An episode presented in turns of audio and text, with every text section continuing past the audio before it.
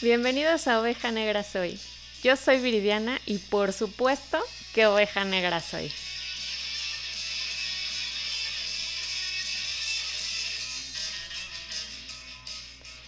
¿Cómo una oveja negra puede vivir o sobrevivir a las lealtades familiares? ¿Existen áreas de tu vida en las que repites ciertos patrones familiares y no consigues lo que te propones? ¿Sientes la necesidad de ser aprobado y reconocido por tu clan familiar?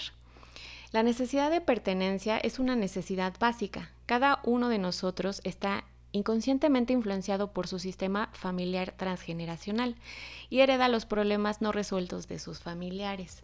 Sin darnos cuenta, aceptamos ciertas conductas y sobre todo formas de pensar por miedo a perder el amor y la aprobación de nuestros padres. El problema de estas lealtades familiares es que nos impiden crecer y sobre todo ser auténticos. Uf. En este episodio hablaré sobre cómo las lealtades familiares impactan en la vida profesional laboral. Les conté un poco sobre mi vida escolar. Desde muy joven supe muy bien a dónde quería llegar, solo que no sabía cómo iba a llegar ahí. Cuando digo a dónde quería llegar me refiero a que siempre me soñé dedicándome a lo que me apasionara sobre todo no teniendo un jefe. Sabía también que cuando tuviera hijos yo los quería cuidar. Es decir, que regularmente cuando trabajas en una empresa solo estás con tu bebé los días que tienes permitidos por incapacidad. No sabía si me iba a casar o más bien no sabía si me quería casar, pero sí sabía que quería ser mamá. Y también era muy importante comprar una casa. Entonces, así fue como fui de trabajo en trabajo. Lo malo no era solo que no me gustaban mis trabajos, lo malo eran las mañanas. Cuando abría los ojos ya me sentía enojada. decía algo así como, es neta que todos los días de mi vida me voy a sentir así al despertar. Y como mis hermanas, pues yo debía trabajar de Godín para lograr mis sueños. He aquí una lealtad invisible. Nadie me dijo que había otro camino. Es más, me encantaba soñar que yo era mi papá, cuando decía, yo vivo de mis rentas. Siempre me dio pena preguntarle cómo llegó ahí, pero sabía que si él pudo, ¿por qué yo no podría llegar? Esos eran sueños en mi cabeza, claro, que no lo decía en voz alta porque dentro de mi clan debía yo ser la mujer empoderada, trabajadora, hipergodín. ¿Y saben qué es lo peor? Que en esa ilusión me creía feliz.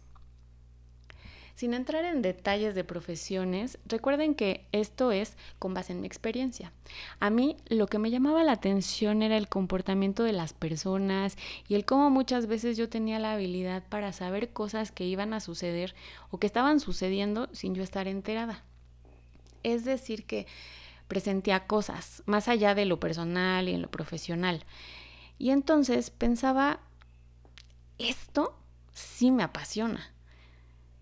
Hasta que temas como estos de las lealtades familiares, que son temas que no se hablan mucho, eh, también surgieron técnicas y métodos, no solo que estudian comportamiento, sino también ayudan a las personas. Y pues siendo Godín, sí, me compré la casa, me casé y yo me seguía eh, sintiendo triste al despertarme.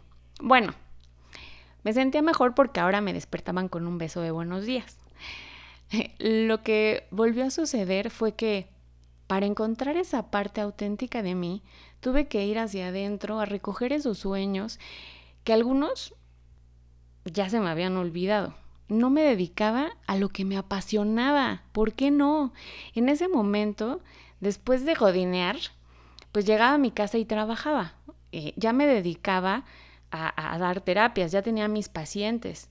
Y entonces un buen día me cuestioné, si yo no confío en mí y en mi sueño, entonces ¿quién lo va a hacer?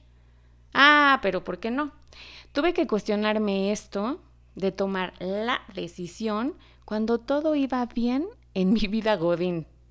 Tenía al mejor jefe, el mejor horario, la mejor ubicación, el mejor equipo. Bueno, hasta jeans y tenis podía usar todos los días me di cuenta que nunca tuve una estabilidad laboral. no me rendí hasta encontrarla y cuando la encontré fue cuando pude avanzar. Cuando llegué a mi zona de confort y entendí que eso había estado buscando durante 15 años, me di cuenta que me seguía sintiendo igual todas las mañanas. El punto de todo esto es que aquí estoy, sí sobreviví, el camino ha tenido de todo, sí, por supuesto, pero créanme que ha valido la pena.